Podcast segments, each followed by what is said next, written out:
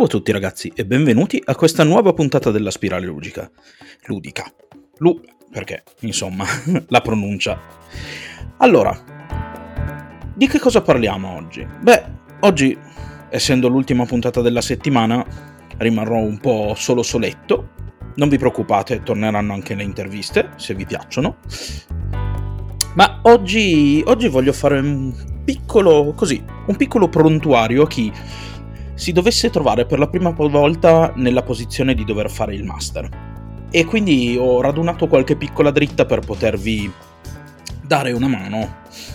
Nel caso voleste cominciare a giocare di ruolo e magari siete tutti nuovi seduti al tavolo, nessuno di voi ha fatto il master, a uno di voi prima o poi dovrà toccare e quindi queste due dritte sono, che non sono due di numero, sono per voi naturalmente solo comunque dopo la sigla.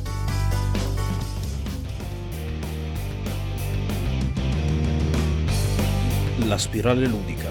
Scopriamo le regole del gioco. Perché chi non gioca è vecchio dentro. E rieccoci. Oh, allora. Fare il master nei giochi di ruolo che prevedono, perché ce ne sono anche quelli che non prevedono, è comunque un ruolo un pelo più impegnativo che semplicemente fare il giocatore, perché, beh, semplicemente per la mole di cose di cui dovete occuparvi.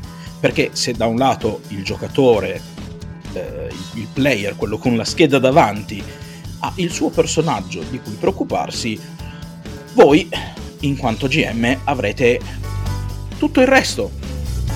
L'unica cosa che non vi competerà sono i protagonisti. Però la loro presenza non può essere irrilevante, anzi deve essere un po' il fulcro di quello che fate. E quindi è importante conoscere e capire un paio di cose. Tanto per cominciare, un consiglio che vorrei dare a tutti quelli che iniziano a giocare di ruolo adesso, più che a un master singolo, proprio a un gruppo, cominciate con regolamenti leggeri non andate a impegolarvi in quei regolamenti che magari stanno in 12 manuali o quei manualoni che hanno 350 pagine tutte di regole. Non fatelo, evitatevelo, perché tante regole sono tante cose da memorizzare, il pericolo di fare casino, insomma, è sempre dietro l'angolo. Un regolamento leggero vi aiuterà sotto tanti punti di vista, primo fra i quali quello di mantenere spedita la narrazione, che è una cosa fondamentale quando si fa il master, perché in questo ruolo sarete prevalentemente voi a gestire il passo degli eventi e quindi sarete anche responsabili di mantenere un buon ritmo. Il aver sempre la necessità di fermarsi per dover controllare una regola, ripensare, mettere mano ai dadi, dire eh, sì, no, questa situazione va gestita così, questa situazione va gestita così, inevitabilmente rallenterà il vostro ritmo, vi farà perdere un po' di concentrazione e questo va tutto completamente a detrimento del divertimento di tutti, non solo il vostro o quello dei giocatori. Per cui è la prima cosa che mi sento veramente di dirvi cercate regolamenti leggeri, manuali che non vi sommergano di regole e di dettagli. Ne potete trovare anche tradotti in italiano veramente tanti, io vi avevo già lasciato dei link in un episodio passato riguardo a quelli che sono i maggiori autor- autori, scusate, editori italiani e lì magari vi lascio sotto il link alla puntata in descrizione, troverete tanti tanti manuali. Mm, posso lanciarvi così qualche consiglio, così su due piedi. Allora, diciamo che potete avere due tipi di scelte. Uno, volete indirizzarvi su qualcosa di già, eh, come si può dire, legato ad un tema, no? Volete giocare fantasy, volete giocare eh, fantascienza e allora magari avete già addocchiato o il tema o già addirittura un gioco e allora in quel caso non, magari eh, quello vi servirà un po' meno, insomma, eh, avere qualche consiglio, però tanto per buttare lì qualcosa, per esempio, se avete voglia di giocare avventura fa- fantasy eh, leggere, senza troppi pensieri, con tanta tanta azione, per esempio la quinta edizione di Dungeons and Dragons farà il caso vostro. È vero, sono tre manuali, però le regole sono molto semplici, il manuale del master vi insegnerà davvero spiegandovi molto bene come dovete inserirvi nel vostro ruolo, soprattutto all'interno di Dungeons and Dragons, e vi, vi darà tanti tanti trucchi su come costruire un'ambientazione, come creare gli scontri, come gestire i mostri, le ricompense, insomma vi insegnerà proprio nello specifico come essere un buon Dungeon Master. E il terzo è il manuale dei mostri, che è una risorsa veramente molto molto importante perché vi toglierà tante tante tante ore di preparazione dei mostri, semplicemente saranno già tutti pronti su quel manuale e voi dovrete semplicemente segnarvi mostro e su, su, sui vostri appunti, insomma, perché vi consiglio ovviamente di farvi qualche appunto, soprattutto all'inizio. Avrete già pronte tutte le statistiche, tutto quello che vi serve sul mostro sarà già pronto sul manuale. Manuale che peraltro è veramente un bestiario molto molto ricco, quindi troverete veramente davvero tanto tanto materiale. Sono tre manuali, costano un po', ma vi posso garantire che come prima esperienza per un GDR fantasy vi aiuteranno tantissimo. Se invece siete a caccia, eh, avete già delle idee ma non riuscite bene o male a farle stare in qualcosa di prestabilito, esistono anche dei regolamenti generici per giocare di ruolo. E qui mi, cons- mi permetto di tirare fuori tre nomi che vi permetteranno e vi aiuteranno molto perché sono regolamenti molto leggeri ma generici che quindi vi permetteranno di dare il tono e il genere che preferite alla storia. E sono 1. Savage Worlds, pubblicato da Space Orange 42, che è un regolamento generico molto leggero. Nella sua prima mh, edizione presentava alcune lacune, ma so che eh, la nuova io non l'ho ancora comprata, ma so da fonti certe che hanno messo mano a tutta una serie di meccaniche che non funzionavano come dovevano e peraltro è tornata in un'edizione decisamente più raffinata, quindi comunque un regolamento leggero e generico. Un altro consiglio che vi posso dare invece è Fate, pubblicato da Dreamload Press.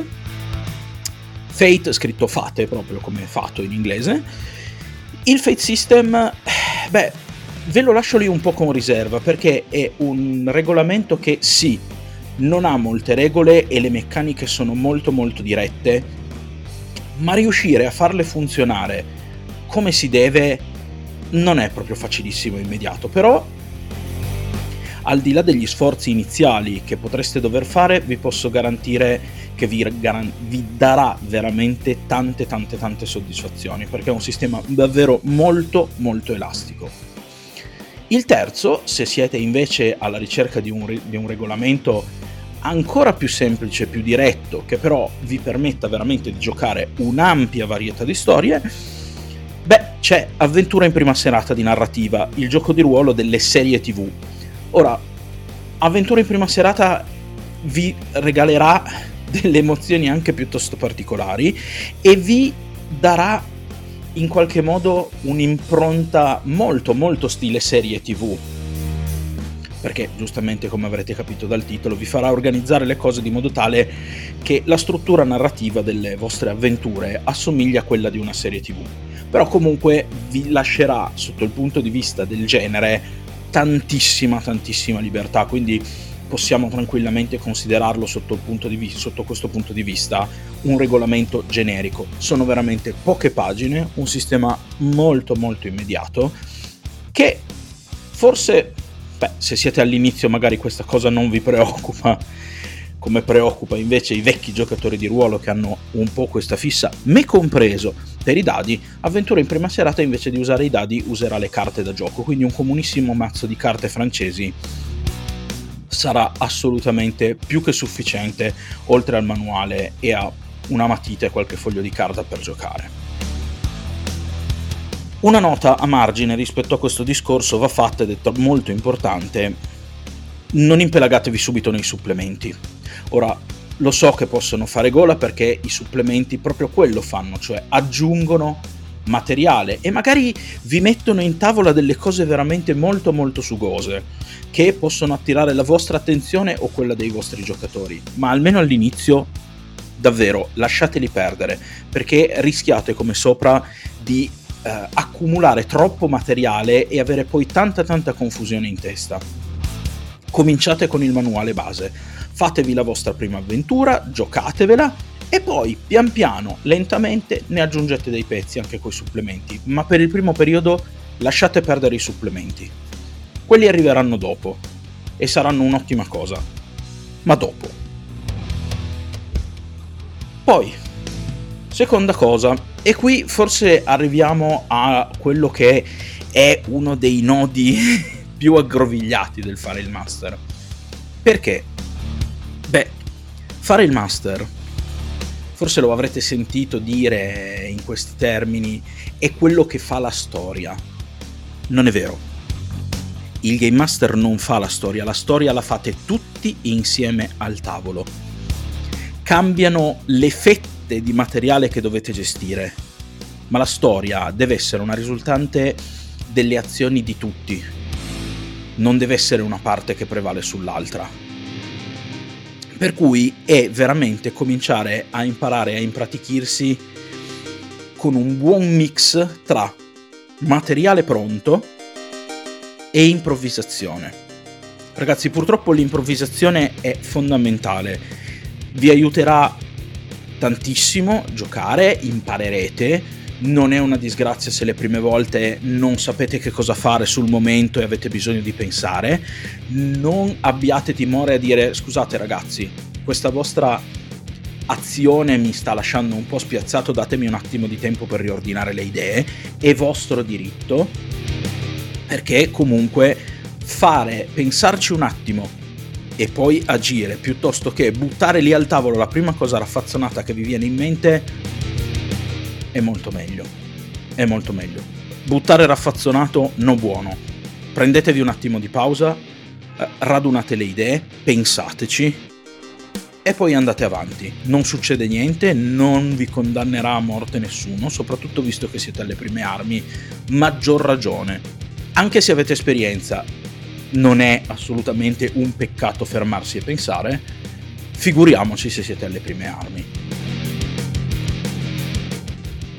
Preparazione e improvvisazione sono due cose che devono fondersi necessariamente fra loro perché non si può completamente andare a braccio. Qualcosa, qualche linea pronta, magari banalmente dei personaggi, delle, delle cose, de, qualche evento così.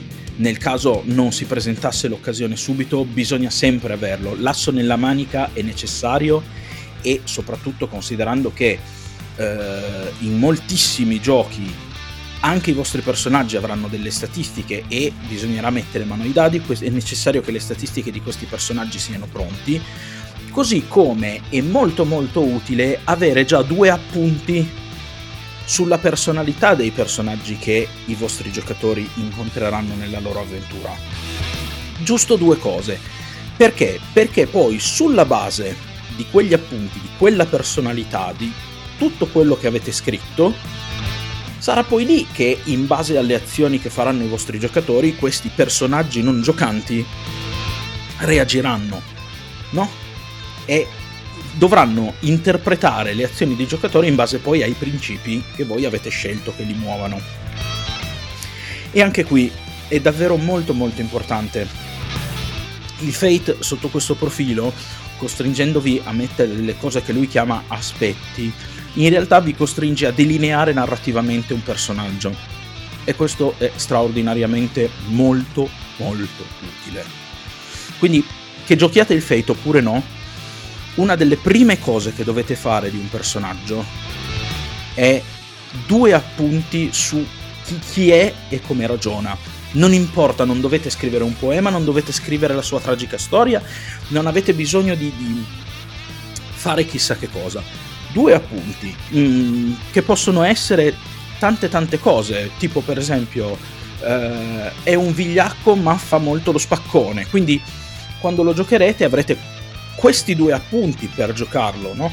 Quando guarderete la sua scheda sapete che quando reagisce coi personaggi dovrà fare lo spaccone fino a quando magari non avrà timore eh, che qualcosa gli succeda di grave e allora a quel punto rivelerà la propria natura di pusillanime. Ecco.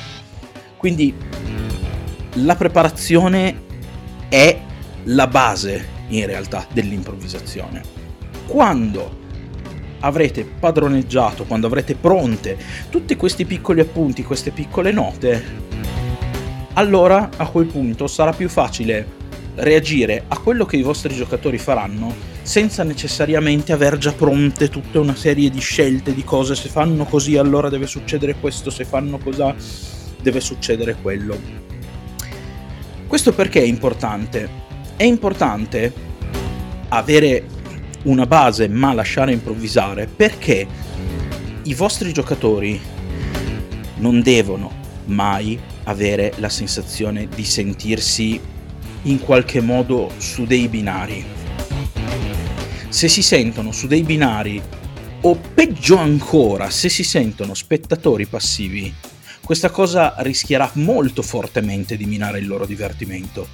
Quindi, siate pronti a improvvisare. Magari se avete già qualche idea su come i vostri giocatori potrebbero reagire alle situazioni che gli presentate, meglio ancora, ma non bloccatevi su quelle.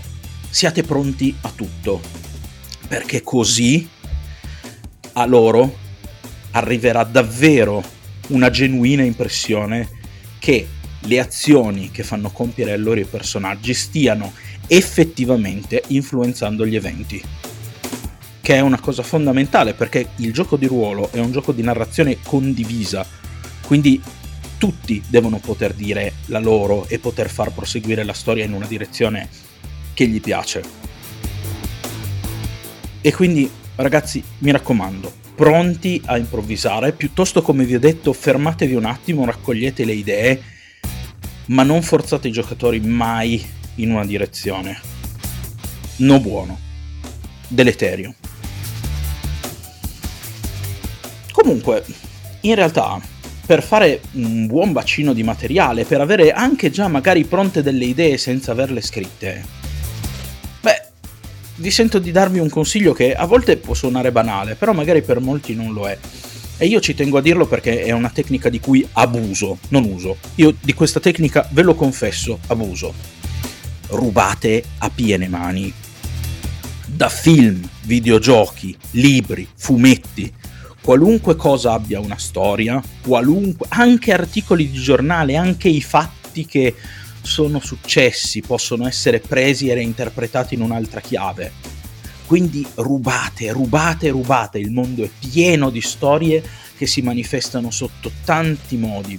Per voi è tutto materiale che si può trasformare in una sessione di gioco di ruolo divertente tutto. Tanto non sono storie che dovete pubblicare, non hanno non avrete bisogno di pagare il copyright, non ci sarà niente di tutto questo, sarà una cosa che inizierà e finirà nel momento in cui vi sedete al tavolo, quindi ragazzi davvero rubate a piene mani dai vostri film, dalle vostre serie tv, d- dai vostri romanzi, dai vostri fumetti e dai vostri videogiochi preferiti, non fatevi scrupoli sotto questo profilo veramente prendete a piene mani. Nessuna paura, nessun timore. Tanto essere originali oramai è completamente impossibile, ma soprattutto è impossibile tirare fuori qualcosa di innovativo e di divertente senza sapere che cosa c'è già stato prima. La creatività è un qualcosa che va alimentato, non è un qualcosa che si sviluppa dal nulla. Quindi è davvero molto molto importante questo consiglio che vi do. Prendete a piene mani dalle vostre storie preferite. Vi sarà di grande aiuto. E ragazzi, sicuramente quando giocherete al tavolo si presenteranno degli imprevisti. È normale per i giocatori più navigati, per i tavoli più navigati, figuriamoci se siete alle prime armi. Come si affrontano queste cose? Beh, è molto molto importante non arenare la narrazione. Con questo cosa voglio dire? Lo so, è una cosa che vi ho già detto molto. Viene interpretata una regola in modo sbagliato e qualcuno dei giocatori se ne accorge. Vi mettete un appunto, dite, ah, occhio, che questa cosa qui è sbagliata.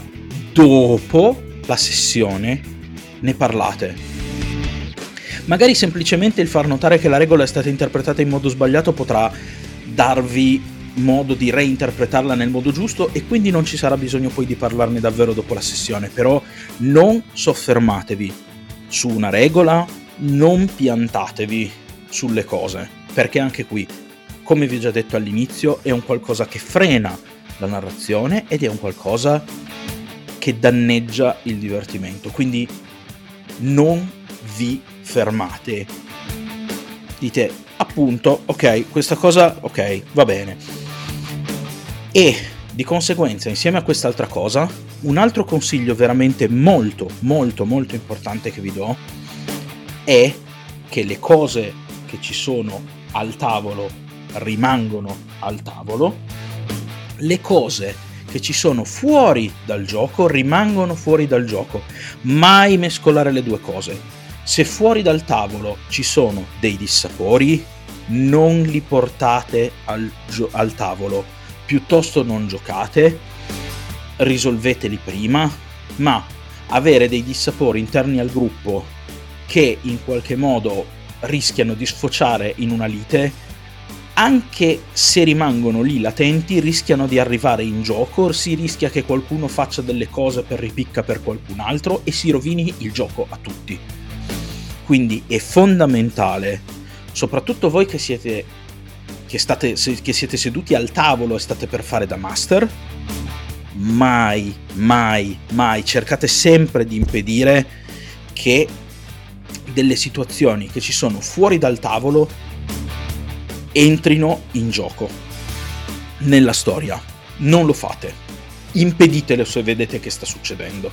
Fermate il gioco perché non c'è niente di più deleterio. Ed è altrettanto vero il contrario mi raccomando, quando succede qualcosa al tavolo, fra tutti, questo è proprio un consiglio per il gruppo, ancora più per il master, ma il master che di solito ha in mano la situazione un po' più su ampia scala, generalmente in molti giochi è considerato anche un po' il moderatore e l'arbitro. Se vedete che una situazione viene presa in modo personale dai giocatori, fermate il gioco perché non è così quello che succede al tavolo non è un attacco al vostro indirizzo. Ricordatevi che state giocando una storia, state narrando una storia e opera di fantasia. Quindi quello che succede deve rimanere lì. Non... Se vedete che due giocatori stanno cominciando ad arrabbiarsi perché uno avrebbe dovuto agire in un modo, l'altro avrebbe dovuto agire in un altro, si possono presentare alcune soluzioni.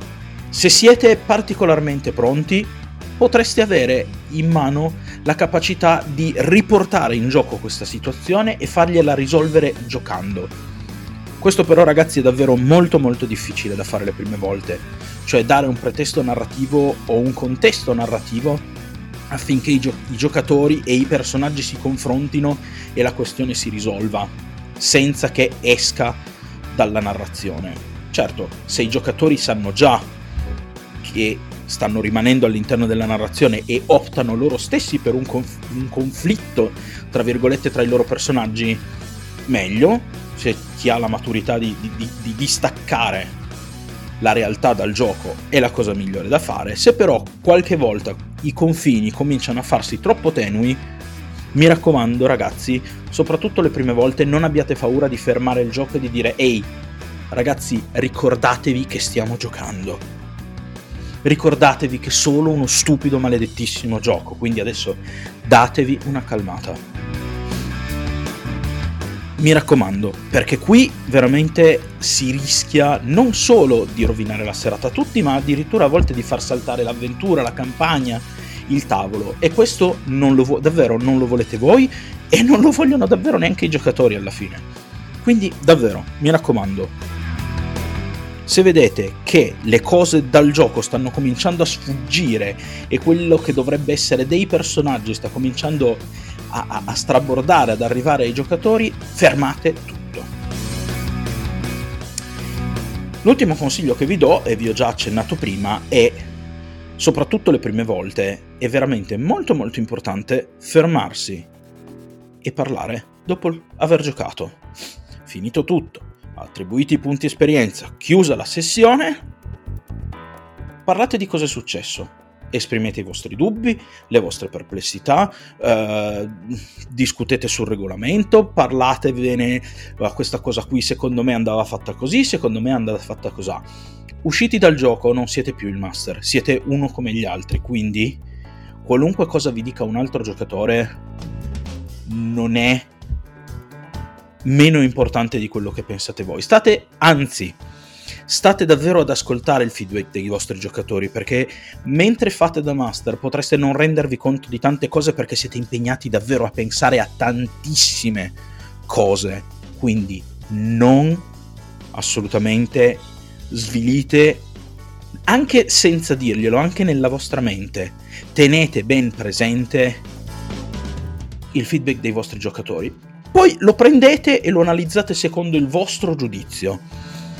Ma dategli importanza, perché davvero quello che vi diranno i vostri giocatori alla fine e quello che voi potrete dire magari anche ai vostri giocatori su come secondo voi potevano eh, comportarsi meglio, agire meglio, o come voi magari vi aspettavate che, avess- che loro reagissero, insomma, discutere di tutte queste cose qui rende il gruppo sempre più coeso e alla fine della partita rende sempre più breve questo piccolo debriefing che si deve fare, arrivando veramente a risolvere le cose molto molto in fretta, ma farlo all'inizio vi aiuterà veramente tantissimo a cementare il gioco di squadra, perché ricordatevi che non siete giocatori contro master o tutti contro tutti, siete una squadra in quel momento e dovete cercare di agire il più all'unisono possibile.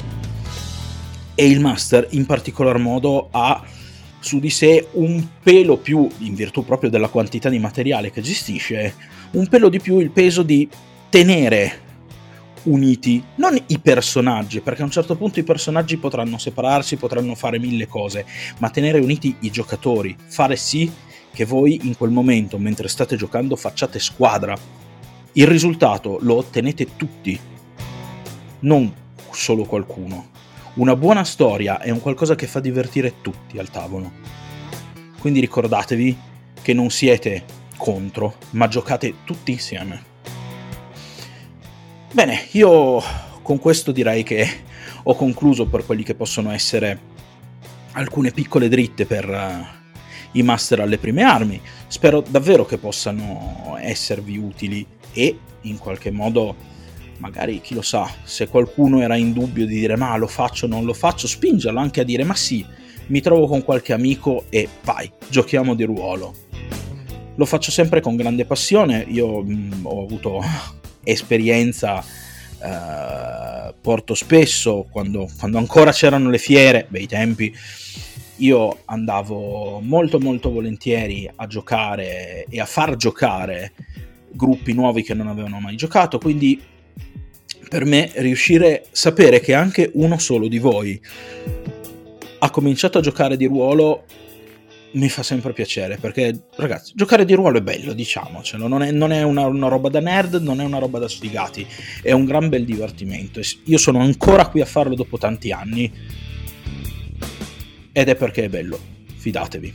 Detto questo vi ricordo come al solito sotto vi lascio i link dei nostri social in descrizione cliccate sul segui indipendentemente dalla piattaforma su cui ci seguite se ancora non l'avete fatto e ricordatevi prima di tutto di divertirvi in questo weekend. Per quanto potete non fate minchiate non andate in giro dopo il coprifuoco o cose del genere. Questo faccio un po' il, il rompiscatole della situazione, ma mi, rac- mi raccomando divertitevi, passate un buon weekend e soprattutto ricordatevi che come diceva George Bernard Shaw, l'uomo non smette di giocare perché invecchia, ma invecchia perché smette di giocare. Alla prossima!